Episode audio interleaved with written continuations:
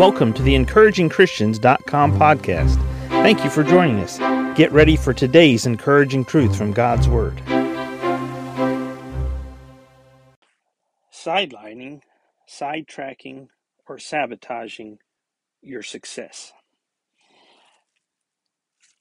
Those are all questions that sometimes each of us find ourselves in the position of doing whether we're sidelining, sidetracking, or sabotaging our own success, it, it, it really does hurt us in the long run. Today we're going to look at a Bible example in 1 Kings 19. My favorite Old Testament uh, individual, Elijah, the prophet Elijah, just finished dealing with all of the prophets of Baal, Mount Carmel, calling down fire from heaven. What an exciting experience it was.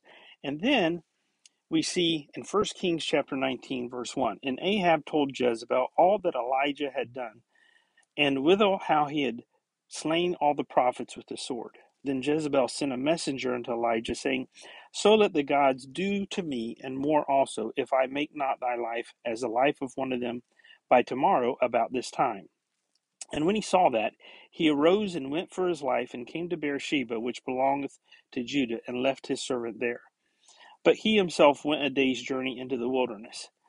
So all of a sudden, Elijah, who had just stood firm for God as his prophet, the lead prophet for God, for Jehovah, and really just took out basically about all of the prophets of Baal, as many as he could find at one time, calling down fire from heaven, having an exciting mountaintop experience for God. All of a sudden, he gets a message from Jezebel that she's going to try to take his life and he runs. He sidetracked, he sabotaged his success at that very moment for the name of God. And it was a difficult thing for Elijah. And how do we know that this is what is occurring in his life? We come down to verse 9 of 1 Kings chapter 19. And he came thither unto a cave and lodged there. And behold, the word of the Lord came to him and said unto him, What doest thou here, Elijah? See, Elijah was acting with the Spirit's leading at Mount Carmel. He received a message from Jezebel, and all of a sudden, he doesn't seek God's counsel. He doesn't listen for God's voice. He just simply bolts. He has a knee jerk reaction. He checks out. Now, you and I, as Christians, we all have our moments where we have those high points for God, where we have success in our Christian life. And Satan loves to do nothing more than to just feed us that little message in our ear, that little buzz, that little quiet message that says, You're done, you're no good, you're out of here. And then all of a sudden, what we've been doing for God goes to the back burner. We forget what mountaintop experience we just had in our fellowship and our relationship and our success for God. And all of a sudden, we're back out in the middle of nowhere. And Elijah found himself sidetracked. He had sidelined himself.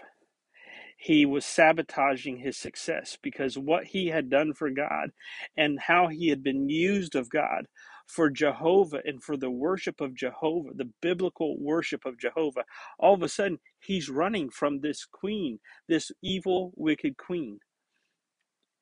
He was sidelining himself. He was just sidetracked from what he was supposed to be doing.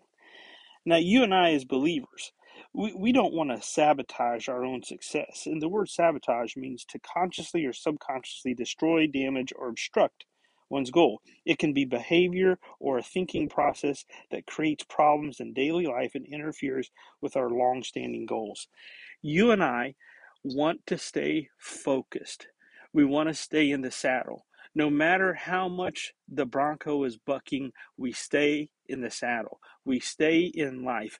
It's not time to take a vacation just because it got tough, just because circumstances became difficult, just because we got a message that we didn't want to hear, or a message that we thought, oh no, my life's in danger.